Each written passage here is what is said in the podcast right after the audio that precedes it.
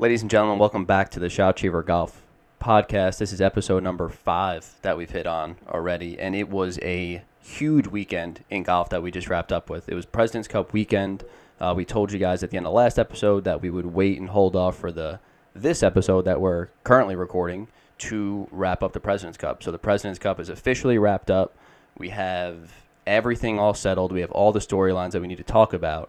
But what we have to talk about first, the biggest story in the President's Cup is is I'm not sure for our true listeners in episode one, Caleb and I predicted took four players, two people from each team, the American and the inter- international side, and we picked uh, you know who would have the most points, point total, straight up. And Caleb, I'm going to turn it over to you. I don't know who won. Um, sorry for for the listeners that I haven't I wasn't diligently watching this netting the points up, but genuinely I don't know who won. Caleb is going to take it over. He does know who won. He looks grim, which I'm happy about. What happened, Caleb? How do you ra- how do we wrap up? Uh, well, uh, first of all, you know, welcome back to everyone, all of our loyal listeners, and um, we do have to iron out a few things before I go into the results. We have to decide, uh, since you haven't seen the results yet, Mm. are we going highest point total, so so most points won, Yes. or best record? No. Most points won. Okay, Mm-hmm. so somebody goes out and they lose all their matches, but they also uh, they have three losses, but two wins. That's better than the person who had one loss and one win. Yes. in your mind? It's points earned. Points it's a, It's a, earned. it's a points. Is it not? Is how how is the President's Cup calculated? Most Uh, what wins? Well, no, no. It's most points wins the Come President's. Cup. But also, if you're out there all the time losing, you Mm. could have more points because you went out in every session, but you weren't that you good earned? for your team. Mm. How many points you earned? Okay. First, we're gonna go over Frank's team. Unless I lost that way. So, I'll do the for those of those of you who've been with us from the beginning, we say thank you and sorry. Mm. Frank's team was led by Adam Scott. He also had Mark Leishman. That was his Hometown heroes. international Mm-hmm. time. And on the American side, Justin Thomas and Bryson DeChambeau. Oh. Really strong team. So Adam Scott had a record of 2 2 and 1 on the week. Leishman had a record of one win, two losses, and two ties on the week. So now, correct me if I'm wrong, but that's four and a half points total earned between those two. Correct? Correct. Got it. Then we have Justin Thomas, who is your rock star of your team. Mm-hmm. Three wins, one loss, and one tie. So three and a half points. Perfect. And then you have uh, second fiddle, although he's much better shape now, getting swole. Mm. DeChambeau had zero wins, one loss, and one tie. Cool. We'll take that. Thank you, Bryson. So I think that gets your total to eight and a half points. Thank you. Great job out of four guys. Next up, Caleb's team. Um, obviously, we did this way before we knew about all this controversy. Yeah. My American team was led by uh, Patrick Reed. Okay. Whoops. And Patrick Cantlay. So two Patricks. Patrick Reed went 1 3 and 0. Mm. So, so one win. So he had one point. Cantlay went 3 2 and 0. Wow. Okay. So three points out of Patty. Played five matches too, huh? Yeah. Pretty got cool. out there a lot. Very nice. So it all comes down to seg. What where are we at? Uh, four points for me Yep. Three plus uh, one. is four, Mm. And now we have two players left. Hadwin, Adam Hadwin was Okay. my next pick. He went one, one, and one, so he didn't get out very much. One and a half points. Okay. So for those of you keeping track at home, we're at five and a half, eight and a half. Uh, correct. Yep. Eight and a half. Five and a half. Yes, eight and a half good guys, five and a half Caleb. My last pick was Hideki Matsuyama, Mm. And he went two one and one, so he got two and a half points. So I believe, if my math is correct, uh, Caleb got second place Mhm. with eight points, and Frank got first with eight and a half points. Now, um, it was fun. It was a. Uh, you just have to get better, man. You just have to do more research. I think. I think it's a research issue. I think it's a. Um, I don't know what it is, but that half point obviously turned out to be crucial. Bryson, you were teasing him for his display. He got a crucial half point in the singles that we didn't know how how crucial it actually was there down the stretch for Bryson. That was it. Same with Leishman. You had, Mm. you had two guys in the last like two groups. Yeah, who, pick up halves. Um, who got those halves, and that's the difference in the event. Yeah. And um, you know, I have two years to think about it and try to get ready for 2021. Yes. And um, I think by then I'll be ready. All right, cool, man. That sounds good to me. So again, just to wrap that up from our our diehard listeners from episode one, uh, the kid took the crown there, eight and a half to an eight, and a nail biter. Uh, we'll get that graphic up for you guys. Hopefully that graphic went whoo, and then right back down. Very nice graphic. Sorry for our, our podcast listeners. Now, let's move on to the actual President's Cup. Okay, we have to lead off with Big Cat. Okay, now a great question that Tiger was asked uh, over. No, actually, I'm sorry, Caleb. I'm going to backtrack a little bit. For those of you who do not know, the U.S. team won the President's Cup. They won the President's Cup. We were down two going into singles. The boys rallied, uh, as predicted by a lot of people. Once it came down to the singles, uh, our team was just a little too deep. Right? We we we wound up winning. What was the final score of the Caleb? Do you know? The President's Cup final score? President Cup uh, final score 16-14. So 16-14. It was a two point swing. Okay, very good. So now again, the singles match came down to that. Boys did well there. Now they were led off by the goat. Okay, Tiger Woods went out there. Uh, he made quick work of Abraham Ancer, Ancer, who called him out in Spanish a couple weeks back. I say in Spanish because when I was reading the quote before, it was in Spanish, and unless it was for all the news stories talking about how Abraham Abraham Ancer called him out, uh, I would have not known that translation. I'm going to get Abraham down pat too. I gave him an E, I think, a couple times in a row. Abraham, I'm trying to go with. You made it really fancy. Yeah, a couple times. I'm And, trying to spice um, it up. No, I, I think so. Uh, Abe Ancer, Mm. call him, Thank you. um, has lived in America. I think most of his life, Okay. and then chose to play on the international team because he was born in Mexico. Mm. And the quote that I saw, which I think it's been taken out of context a little bit, was that he wanted to play against Tiger, understanding that that's like the greatest arena and he could learn the most from that. Do you want the quote? I do. I would again. He said it in Spanish. I'm not gonna. I'm not gonna take that on. No.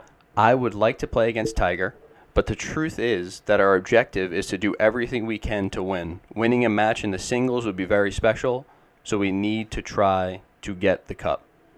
Yeah, so it was not. I, I, I think some people are saying that he kind of um, instigated something. I, I don't think that was the case as much as he was saying, I'll play against Tiger. I would like to. Mhm. And I like that mindset of to compete against one of the all time greats in that format. What an honor that would be. Absolutely. And if you lose, everyone thought you were going to lose, probably. And then if you win somehow, that's the kind of story you can tell your kids about the rest of your life. Mm. So I I have a lot of respect for Abraham going after um, that match and wanting it. And the other thing, which you know, for those of our listeners who watched, Mm.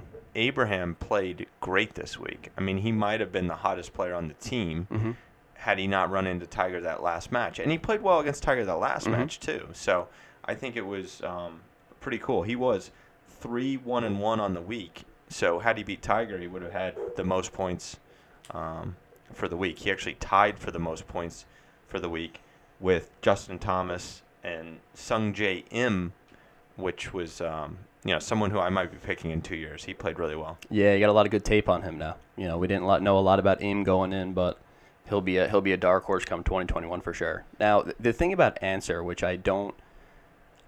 Now, as much respect as you have to have for a guy like Tiger and the guys that have come before you, you're still a professional golfer, right? So you're not gonna you're not gonna openly admit that there's someone out there that you're afraid of taking on. You know, and again, like you alluded to, if anything, you want the challenge, right? If you beat Tiger, it's a great thing. If you lose to him, well, then maybe you'll start talking about how it's Tiger Woods. But leading up to them, I don't think there's anything wrong with the guy saying, "I'll take on whoever you put against me." Is what I do. You know, it's not us going out there, you know, trying to being giddy over Tiger Woods and playing with Tiger Woods. This is his peer.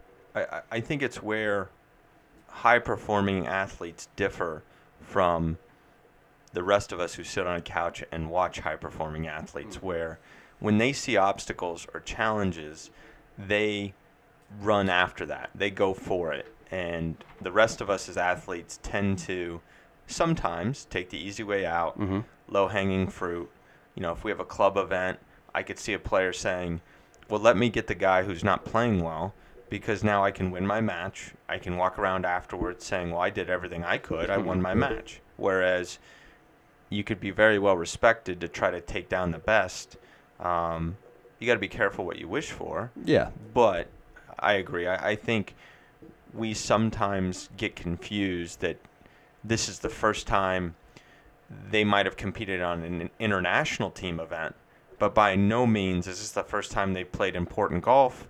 Have they, you know, had to be playing for a living?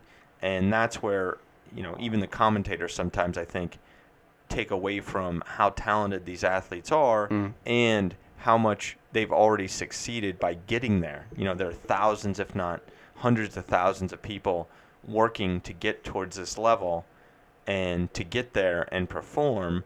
Um, you know, you hear the stories behind the scenes of what these guys took to get there. Mm. That was more challenging when you're playing out of your car, those kind of things, not sure where your next paycheck's coming from, than competing at a President's Cup where you're flying on a private jet Yeah, all all your food's taken care of, all those sort of things. Absolutely. Now, the question that I have for you, though, Caleb, as we talked about our boy Abe there and, and him, quote unquote, calling Tiger out.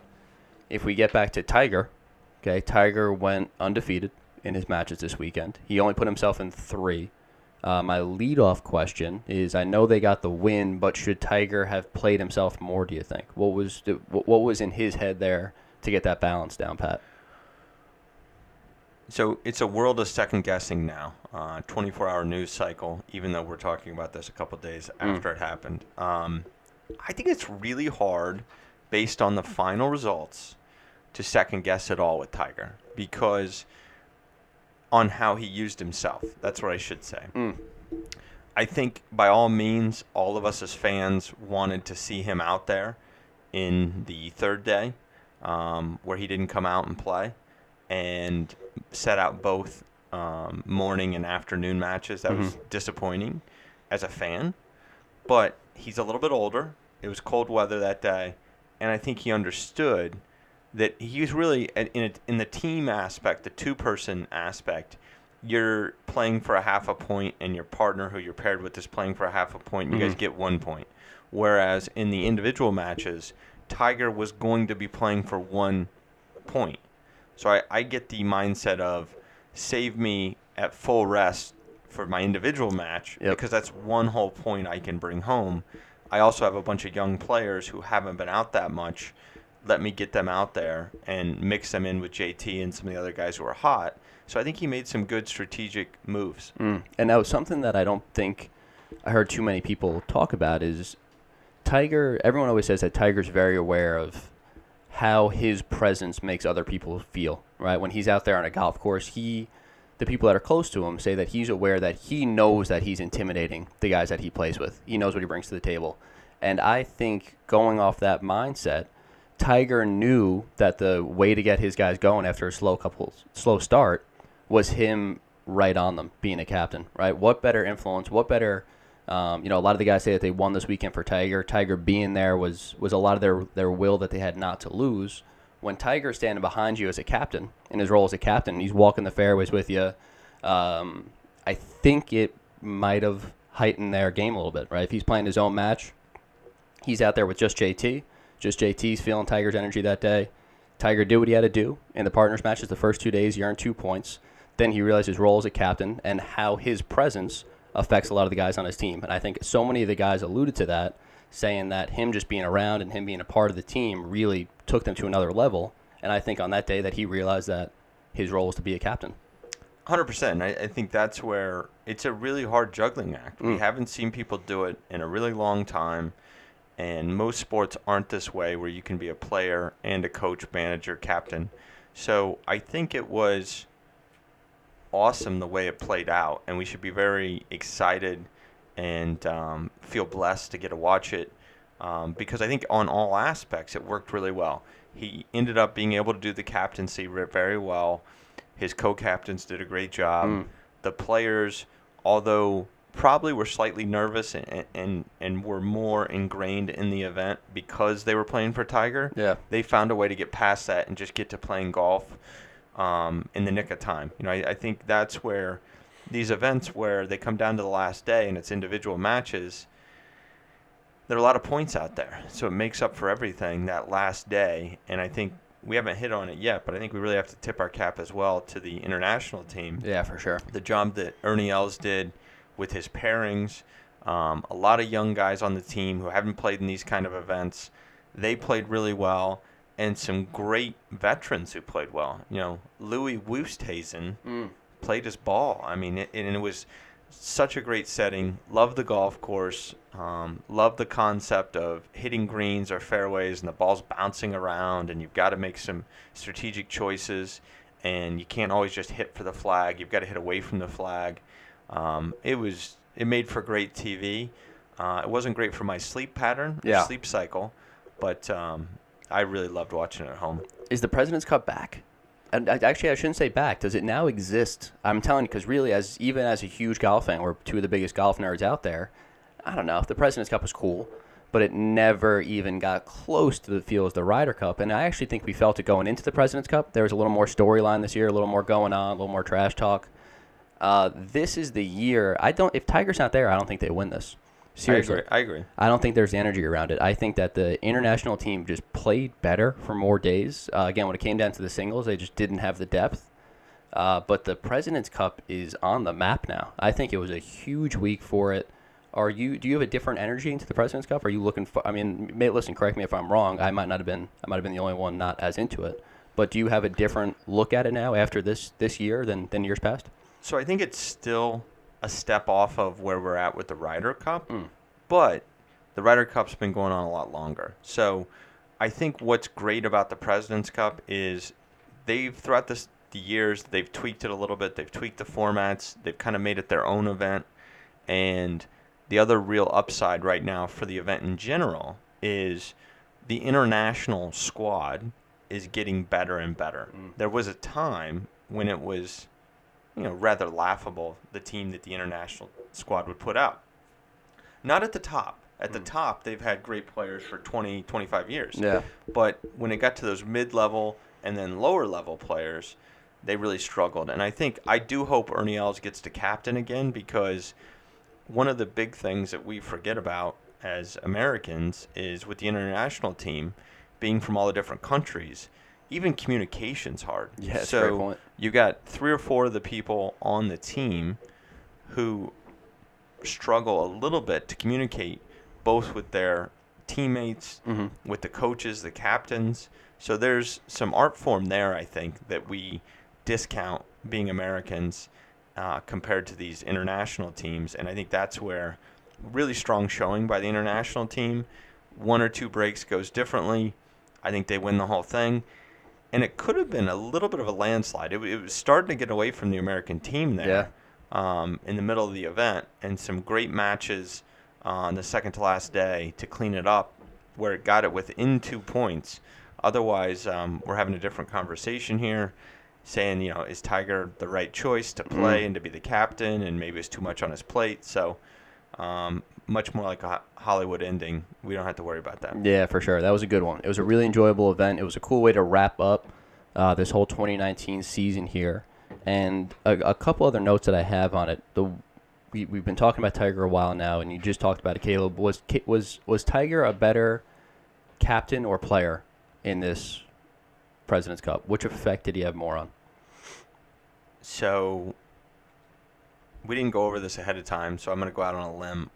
I think he takes more kudos as the captain. Mm, Um, ironically, I think he was the best player on the team as well. crazy. But to be the captain, he two or three years ago, after it was announced, started interacting with all the players, hosting dinners, getting them in Jupiter, starting to get almost a roundtable discussion of how should we do this. And I think that's the blueprint that was started now 12 years ago um, by Paul Azinger, where it's very player driven hmm and trying to figure out what the players need to succeed. And he started to work with, I think, the PGA Tour and the co captains to get these guys playing together and get in pairings together and start to work on almost like friendships. Mm. And so these guys are very intertwined before they got to the event.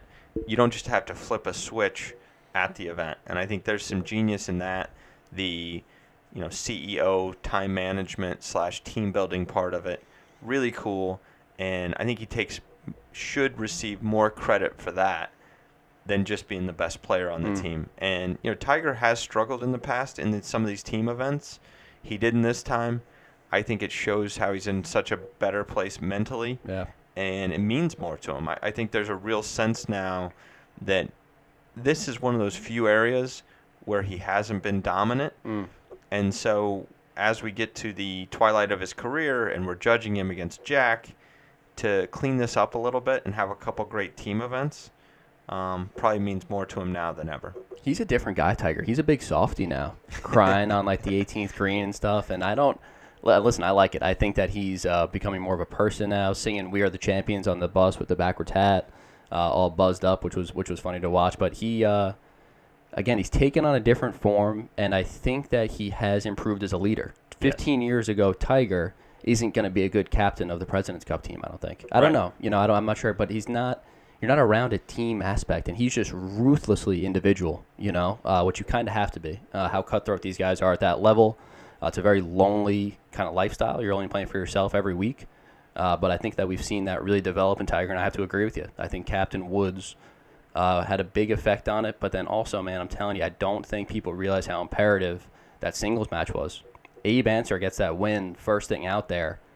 It's just it's just a different feel on the golf course. I think. I think that that's huge for those events or those just momentum swings. You It's can't a problem. lose that. It, it's a problem because they only won by two points. Yeah.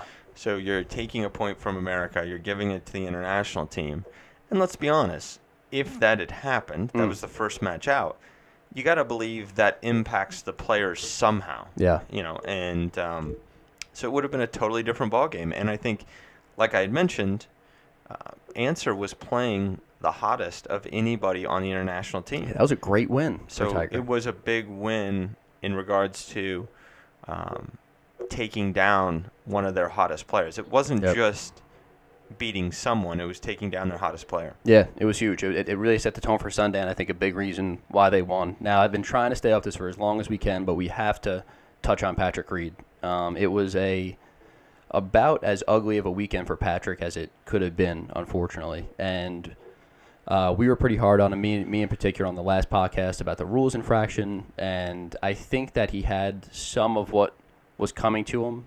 Uh, you know, he, he put on himself, but I didn't see it going to that extreme. Uh, again, for people that don't know, uh, Patrick Reed's caddy, who's his brother-in-law, a nice, nice little voice crack there. I don't know if someone could just keep a running tally on how many voice cracks that is for me. Uh, maybe we can get like some kind of a clip where we play them all back. Um, I don't know. Puberty's got to be coming soon. I think. In video production, we're going to start to have a little flip chart here. Yeah. And I can just manually do it. Yeah. Um, you know, I think that's where we don't want to let the cat out of the bag, but there could be some videos dropping Mm. from this week's podcast, which is exciting, um, so that people can see yeah, what belongs to these beautiful voices. yeah, for Go sure. Go ahead, though. I'm not gonna let Patrick Reed off the hook though. No. You know that voice crack could really get me off off track, but I'm gonna refocus. Yep. Uh, Patrick Reed's caddy, who is again his brother-in-law, was involved in an altercation where a fan uh, just had some really gruesome stuff right in front of him and Patrick's face, and I think he's been hearing it for three days and had enough, and and and, and things got physical uh, between again Patrick's caddy and this fan. Uh, Patrick said a couple dumb things during the weekend. Caleb does. It, does Ca- does Patrick Reed get picked for another team event? Does he have to earn his way on? If he earns his way on, are they going to try and fudge the system somehow so he just cannot come? Do you? How do you? What's So- the deal? So I think there are a couple points here. Um, one is when the altercation happened with this caddy. Yeah. A lot of people were asking me my thoughts. What do you think about this? Can you believe it happened? Well, first of all, I can believe it happened. Yeah, yes. me too. Um, second of all, if I'm out there in Patrick's shoes, not his shoelaces, just his shoes, Got it. and my caddy doesn't protect me, Mhm. I'm going to have a problem with that. So um, I don't see it as a problem on his caddy's part per se. hmm I don't know exactly what happened. It sounds like the caddy was slightly in the wrong because they were driving by in a cart or something like that, and someone had said something verbally, and he jumped out and then pushed the guy and he dropped his beer. So it wasn't a huge physical altercation. Mhm. There wasn't really a fight as much as there was a shove. Um, what I do believe is we as a golf community should get better at these team events of cleaning up our behavior. And what I mean by this Seriously. is we have to, you know, the next one on American soil, rowdy is one thing. Yep. Rude, belligerent, Mm-hmm. over the line should not be acceptable. And the reason for that, I think, is it wouldn't be tolerated in other sports. So if we one day have the ability to sit courtside at the Knicks game and we're hounding LeBron and we're giving it to them. the second time it happens, security comes over to us and we get kicked out Yeah, you just don't do that. just for bad language. Mhm. Not not not physical, just in inappropriate language directed at a player would get us kicked out. Yeah. And I think we need to do the same thing with golf. I like it when people are creative with their jabs. Mm-hmm. I think the the wannabe comedian in me and always sarcastic person, I love it when people are creative with their barbs. Um, like the shovel comment, I have no problem with. You Mhm. know, hey, is, is one of your 14 clubs in the bag this week a shovel? Yep. I, I get it. Good. I, I like it. I'm fine with it.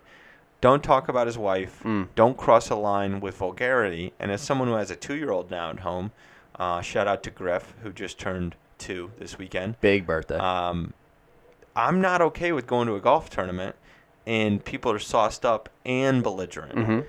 You you go there, have a great time. Say what you want as long as it doesn't cross the line where my grandma and grandpa can't hear it Yeah, it's not personal. and my 2-year-old son shouldn't hear it. And that's where I think we've dropped the ball on that in American soil. Mhm.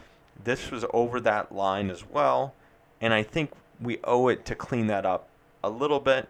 Um, and then on the second take, I would never pick Patrick Reed again, um, because I think even he showed this week that you can't play through this kind of off-course uh, issues. Mm. You cannot focus enough to get through it. Yep. And you know, to Patrick's credit, he did win his point on Sunday there, Saturday here. Um, but throughout the week, he had to be a pretty heavy load for his partners in the team competition parts, and it's just not worth it. You know, Mm. it's like having a jerk on any other team. You know, do you have to constantly behind the scenes massage the other guys and say, "Well, it's your turn to go out with him," so somebody's got to do it Yeah. it's just not cool. And um, you know, he and Webb Simpson as they teamed up, it was it was pretty brutal to watch. Yeah, it's the truth. It it the thing that I think people forget is that the they're people that you're yelling at, right? And I know that they have to have thick skin and they make millions of dollars to play a game and we're all very jealous of them and you're gonna yell stupid stuff at them because of it. But you don't you know, I heard someone yell again. There, there was that shovel comment. That was a good one. But then on the next day, they're yelling, "It's only four and a half hours till you can eat a sandwich." You know, and listen, there's a ch- it's it's it, it's there's a chuckle there, but at the same time, it's like, who is that though? Like, does that guy have a job, or like a career? Like, is, are his friends like high fiving him? Like, that was a sick one, bro. Like, I just, I I I think that you have to always be prof- regardless of what anyone's saying, you have to be professional. His caddy shouldn't have done that. Uh, but it's easy to say from this podcast chair, chair that he should have done that. When you hear your family, which he so happens to be, Patrick and his brother-in-law in the bag, just getting berated for days. And again, we know it's just not about the shovel. It's not about just breaking the rules. It's about how he looks. It's about his wife. It's about just sick things where it's and again it's, it's on us. It's our responsibility as a fan base to just clean it up. And one of ernie's favorite my, one of my favorite points from the weekend was ernie saying yes it's totally wrong. But he's like were you in new york two years ago? Right. when my guys were getting hounded. And i the second that i heard that Bethpage Black is going to host the ryder cup chills went down my spine. I'm like these guys are literally going to be i don't even know what. It's going to be insane. So but i think Welcome to the Thunderdome. I think this week, and and uh, I love Rowdy though because golf we and golf fans love it. They- No one I think no. it is. They crave it because you can't get it any other week. Who are you rooting for in but, the individual? But but the energy is great, and the energy is tremendous. but you don't cross the line. You don't get personal. What are we doing? There has to be, and I think it's what's different is if we go to MetLife Stadium right now, Yeah. and we sit front row on the field passes, As always. Nobody can hear us. Like whatever we say to Eli, Mm. can't hear it. No Mhm. way. Golf, we're in the arena. You're a rope away. We're There's a rope. We're feet away. So we are so close. And that's where I think you have to have a different level. If you're in a hospitality tent and you're 500 feet away and you know, you're with your buddies having beers and you say something inappropriate, it is what it is. It's like being at a sports bar. Mhm. It's different in that arena to cross the line.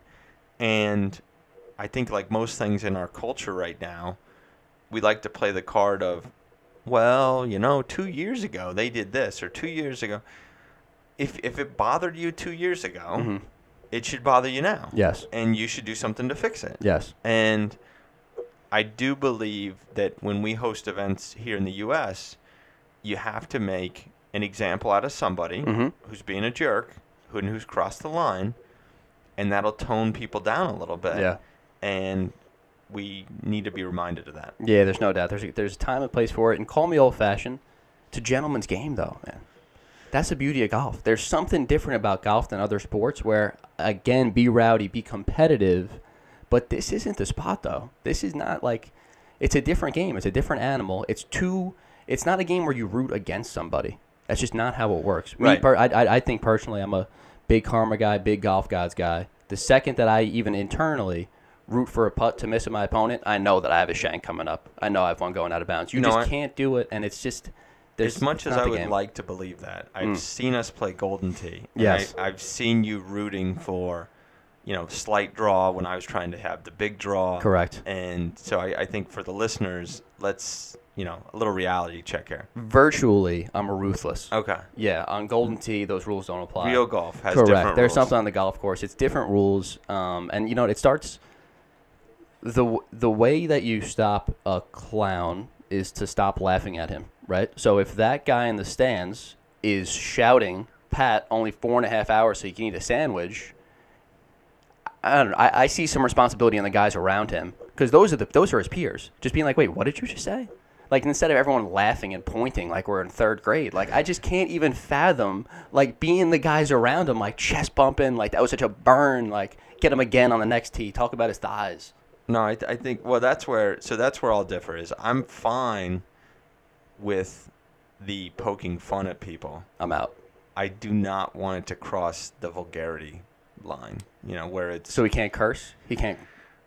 so I think there are some curse words that are totally inappropriate in public, Yeah. and some you know dang it, Mm, gosh darn, yeah. some other ones that are But pretty see, clean. I, I think you could have shoveled him the whole week, though. I think you relentlessly call him a cheater and these things that he did in a tour setting. But I don't know. The guy could have some kind of chubby disease. Like, no, I think it's so easy. There's so much right now. Um, there's so many other things to target him for. know, Leave his love handles th- alone. there's so much easy stuff there. As I Um, keep bringing up different qualities about Patrick Reed. nobody wants to play with you. Mm. You took a different bus here. Mm. You know, just th- there's there's so many things you can do with Patrick Reed, and um, you know, I, I think it's unfortunate, and we still have to hit on it. But I I also like your take that it is a reminder of your actions matter. Yeah. Um, the karma police or golf gods are always keeping score. No doubt. And although this was unfortunate, hmm this is the bed that Patrick made. Yeah. And for all of those junior golfers who are listening to this or competitive players, um, behave well on the golf course, Yep. and you don't have to worry about this. Stuff. That's the truth. So That's the truth. And uh, work out. get swole. I guess is the gist of it. So that's a lot on the President's Cup. Wow. I think we covered a lot of it, but I'm actually not done yet. I have one more thing One more. because I think we talked about too many cliche topics. I think we talked about what everybody was talking about. I'm going to catch you off guard. That's Hot why take. I'm I'm going to lead the way. Okay. I want us to bring up someone that no one is talking about in the President's Cup. Okay, so who we think are the, the stories of the President's Cup that we're sitting here scratching our head, going, how is this not getting more airtime and how is this not being talked about more? Now, to lead off, I'm going to go with my boy Tony Finau. Okay. Now, Tony killed it this weekend, to say the least. Okay. Tony is a team guy, he's a multi sport athlete. Um, I think these events are going to be where we really see him shine. Now, we saw on Sunday, this is first ever President's Cup. He was in his singles match, four down, and came back and willed his win, w- willed a tie. Okay, I was going to say his team, it was himself. He Yes. fought a tie out of it, and I think guys like Tony Finau for the future are going to be imperative to say the least. Now, Caleb, let me tell you, I'm going to teach you a lesson here. Thank you. When you're talking about your big winners from the weekend, look up the stats before you say it. Okay? Oh, yeah. Because emotionally, 100%. emotionally, I loved Tony Finau this weekend. I'm saying if I had to pick one unsung hero, I was wondering where you're going with it's that. Tony Finau. Tony Finau, Caleb, how many points did he earn? I got one and a half. He, he, he fought out three halves. So I have him as zero, one, and three. Now, So it's you- better than zero, three, and one, though. He got three half points. Half points count. you were going out on a limb for a guy who did not win a point. Like Correct. Actually, win a match this whole week. So, but what did I say? No one's talking about him. Why I is no one talking about him? I probably get it now, more so. He did not win a point. But Tony, uh, I know you're an avid listener to the podcast. You know that uh, you know I appreciate your will. I appreciate, unlike uh, the other half of this podcast, half points. Half points matter, and they especially matter on Sundays in singles match when Hideki's got you four down. I just like how this this bit started with Yeah. you were going to teach me a lesson. And I'm like, Caleb, I know that you're not prepared, but I'm prepared. You take a second. Take a deep breath. I hope you have a better one than I do. I actually, I'm still confident about Tony. I appreciate you, Tony. I think you're an awesome team player. I think your mojo helped the squad. I'm, And I'm going to throw you a softball. thank you. So this is me once again being the mentor that you could never thank enough Mm. as we tape this show right now in the Shot Shaver podcast studio. Mm. And I think you've got to talk about the story on Haotong Li because there's only one person on the board for both teams that had zero points. Yeah. And zero points when if you're tied on 18, you get half a point. You don't even have to keep playing. Mhm. Uh, For, you know, if you had to play extra holes, you could lose, but you don't. If No. you're tied, you get half a point. And Haotong Li in the story that we had been discussing earlier, which I think our, our viewers, our listeners should hear about, Yep. is your chance to give them that nugget of wisdom that you had hoped for and, and to redeem yourself. So I'm going to come one more time. So I talked about a positive influence in Tony Finau. Again, although it is a points race, uh, he didn't quite make ends meet on that end, but he was a good influence to be around. Haotong Li seemed to be the opposite. Okay, Haotong, there's an article on Golf Digest, uh, wrote about some some takeaways from the event, and someone noted that Ernie Els had 11 guys to play with this weekend, pretty much. And I don't know what they knew about it, but Haotong Li just did not look right, did not come out to play. He parted ways from his caddy a month ago, the article saying. Um, he played in one Saturday match because he has to. You have to play in one of the match besides the singles. You can't just do that. And he wound up throwing a 41 up on the front nine paired with Mark Leishman. And again, this is probably a, a better story than the Finau story. Uh, but Haotong Li really uh, was a bust, to say the least. And, and, and to the President's Cup, winning the President Cup, President's Cup is hard enough as it is, especially as the international side. We could talk about a couple of the hurdles they had to go over. Uh, so when you get your 12 guys there, you'd hope that the 12 guys at least show up. And throwing up a goose egg is is not going to get that done. Zero points earned. At least get us to halves. Like Finau is out here grinding out halves. And I, I think what what my esteemed co-host meant Mm. when he said let's let's go to somebody that or a couple players that no one's talking about. Yes. He really meant Patrick Cantlay and Alexander Schauffele. Yeah, those are two studs. Because those guys paired up uh, every every group actually. They played in all the sessions. They went three and two, um, which is tremendous. And I think those are that new wave of American players are going to be great, not just in the President's Cup, but they're also preparing for the Ryder Cup. And if we're hoping to have enough players ahead of Patrick Reed, we need guys like this to qualify. um, by playing so well. And I think Yep. both of those guys have been really hot throughout the last two seasons on tour at different times of the year.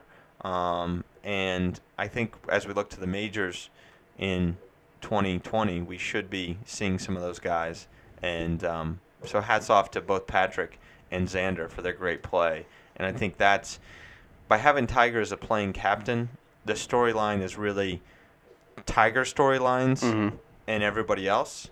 And the everybody else, I think, has been soaked up a lot by Patrick Reed. And that's been a little bit of a problem. But um, that's where we have to um, really tip our hat to not only Tony Finau for all his ties, but also for these guys who actually won points by winning matches. They deserve a little respect. The newest piece of Shot Shaver merch that's going to be available ASAP will be Tony Taz. Will be his new nickname for Tony. But again, make fun of me all you want. Tony was a big part of that team. I don't think anyone was talking about him. Again, probably for good reason. He he, he didn't win any. But um, but yeah, Haotong Li was a weird story though. It was very odd. He really didn't show up again. That 41. We've always we've all been there for that 41 on the on the front ski, but to do it at that setting, uh, he was nervous. He got smoked by Dustin Johnson on Sunday, which you, you could have put the house, the mortgage, the kids um, on Dustin Johnson on Sunday because that just that just was not happening. And you know you hate to see it, but you know hopefully it's a lesson learned, and he comes back in a couple of years here where we'll be prepared with some more picks, and hopefully Finau shows up as well, our boy. now we just talked a lot of Presidents Cup, a lot of Presidents Cup. So what I want to do is for our one last shot today. Uh, Caleb and I are going to talk about a non Tiger at the Masters moment that we enjoyed from this last PGA Tour season. Okay, it's tough as golf fans if we didn't say that was our moment. Uh, you know, there's not going to be much better in the history of golf than that one. so we'll skip over that one. We'll we'll say that that was both of our favorite moments. But I want to get into again for our one last shot today, talking about uh, something that we love from this PGA Tour season uh, that we're going to take into 2020. All smiles. Caleb, why don't you lead the way? What do you think? Give me something from from this last season that that you loved. So I think, uh, as you mentioned, the the Tiger at the Masters, really cool. Yeah. Kind of changed the landscape for the next couple years, I think. And you know, it's a tremendous story. But if we once again segregate Tiger stories and everybody else on tour, Yes. I think where my head is going with this, which I think was an awesome change this year, and I don't think we'll know the real benefits until we look at it two or three years from now. But due to the Olympics and a couple other factors, this was the first year that the PGA Championship got moved back to May, which is where it had historically been. And so now we can go April Masters, May PGA Championship, June U.S. Open, Mm. July uh, Open Championship, or Mhm. British Open as we like to call it sometimes here in the States. And then in August, we can have the Olympics when they happen, Mhm. a fall team event, the Fall FedEx Cup. But it gets the PGA Championship further away from football season Mhm. and I think it keeps golf on the minds of the sports world. So every three weeks, four weeks, we have a major now. I think it was a great change. A little bit biased because we had it this year at Bethpage. Yeah, it was so we were able to go out there a couple days and see it. Next year, it's out in Cali at Harding Park. Um, but we do get the U.S. Open down the street at Winged Foot, so Mhm. that's exciting. And um, as a golf nerd, to have all the majors jammed early in the season, um, it was a big chance that the PGA Tour and the PGA of America was taking. Mhm. But I think we're going to look back and say that was a great change. So Yeah. that's my that's my one last shot. I like it. I like it. May May PGA just got a better rhyme to it too. I think that you just had, it just flows better. Something about it. It's a lot cooler than August PGA Yes, when it's you're right. scorching hot. You're right. So my one last shot and my favorite moment that didn't involve anyone named Eldrick was Shane Lowry winning the Open. Okay, Big he talked story. about that. That's a big story. Uh, somehow, was a guy that went, I guess it was just listen. It was Rory's Open there, right? That was It like was his supposed home to be. It was supposed to be. Yeah, just one. He was one. Didn't happen. I think one bad tee shot away. That first, he he did he triple bogey the first hole. I think snap one out of bounds, right? And and then that was it from I, there. I need more of a heads up to look it up. but Yeah. yeah. I, I, I think um, talk about most biggest disappointments of the year. yeah, it would be that one. Um, yeah, that one's gonna sting for a while, Mm. but good-natured story. The Correct. party afterwards, really cool stuff. So in return, though, we got Shane Lowry, okay, which is one my one last shot. And Shane Lowry, it's got that Darren Clarke story kind of written all over it, where uh, guys that don't blow you away with PGA Tour victories and major championships, but um, it's cool to see, and we can't relate to it. Um, there's something about the Open uh, for those guys that come from Europe and uh, are more connected to that major. Where I think that there's some of these guys out there on tour from that area that would, if they could just win that and call it a career, they'd be more than happy. And to see how Shane Lowry reacted to it, uh, which is such an awesome moment. I think that he's content. I hope we see more out of Shane Lowry. I hope he doesn't just you know hang it up now and say that's a career. Uh, Shane Lowry's a big first day Masters leader. He Take is. note of that. He loves day one leads at the Masters. I think there are two follow up thoughts there uh, that I'm going to hit you with Please. before we wrap this up. Um, one is the Shane Lowry story. Mhm. Is it a big deal because of his body type and because of the way he carries himself? Little thick. Are we all rooting for the normal looking guy Yes. instead of Dustin Johnson? Now, where does Patrick Reed fall into that? Because man, does Patrick Reed look normal? He does. I still don't think anyone's rooting for Patrick Reed Yeah. outside of his immediate family Yeah. And His parents- brother-in-law his is- parents that he doesn't even talk to. Yeah. Oh. So it, it's even his immediate family is a little bit smaller circle than most of us. Um, but my second thought is, on the spot, you have to win one of the four majors. Mm. What's your pick? This I'm is a really hard decision. I'm a 38 long, and I'm sliding on the green jacket. Really. Oh my gosh, are you not? What's yours? The PGA? Do you love the PGA? Uh, so it, it it's um You could love the PGA and not want to have that be your favorite major. It's fine. I take that back. no, I think it's it's such an interesting question, Mm. and I mean I asked it, so obviously I think it's an interesting question. I'd hope so. but I am really really torn, and I think when it comes down to it, it's Augusta. Mm. And my reasoning is I love the US Open. It falls close to my birthday every year, it close to Father's Day every year. Yes. Very, very special. I love the British Open uh, or the Open. It is unbelievable and the courses they play and more of a creative game. So that would be pretty cool. Mhm. And the PGA, as a PGA member, how wouldn't you want to win the PGA championship? No, I know it. It's know it. tremendous. Yes. But the fact of the matter is, winning at Augusta, getting to play the rest of your life in the Masters, Till I'm 90. Wheelchair. becoming a member there because you've won. So the rest of your life, you can go and play at the Masters, um, which is something I've yet to do. Mm. So I would like to do that. Or and play at would like Augusta, to- rather. Yeah. Okay. You Uh, can you can only play the Masters once a year, but Yes. you can play Augusta throughout the year. Yes. And um, so when it comes down to it, got to win the Masters and uh, just bask in that like 92 year old Caleb in the par three contest. Yes, all teeing day. it up on the first hole, and I want them much like Gary Player to be like, look, at some point Yeah. you got to hang it up, bud. Yeah, yeah, they're rooting for it. Yeah. It- it- it- you got to go at some point. But do you, are they are they erasing your dues from the PGA if you win the PGA championship? Is that written in there? Do you no longer have to? No, I think you're still gonna have to pay those the pay the two dues. Hundred fifty dollar fee. You mean the PGA Tour dues? No, or I meant the the- actual PGA of America dues. PGA of America, I'm talking. If you're a PGA pro and then you win the PGA championship, they're like, all right, you're good now. No, I think well. I think if you're Class A still, they would make you pay that fee. And I don't want to say on the podcast how high it is, but it's it's ten lunch tabs deep Got it. So depending on your lunch. number. Mm. It's a, it's a big number. Yeah. So I think they should waive that though. Man, it's a bi- it's a nice trophy you're bringing home. PGA Pro wins it. I think that you're good. You're not. You're. I don't know. Yeah, I see where you're headed. Anyway, one last shot. Shane Lowry, what a win. We're getting into PGA dues. Um, it was a cool moment. Cool to see someone win on their almost home soil, right? He's from Ireland, not Northern Ireland. Um, but again, an awesome moment. Cool to see him and his family enjoy that afterwards. And you know, that's my takeaway from that. Caleb, what else you got for the people today? No, I think it's um, we're at a, a, time on the calendar where we've got a couple weeks here before the tour gets going again. Mm-hmm. Unbelievable season.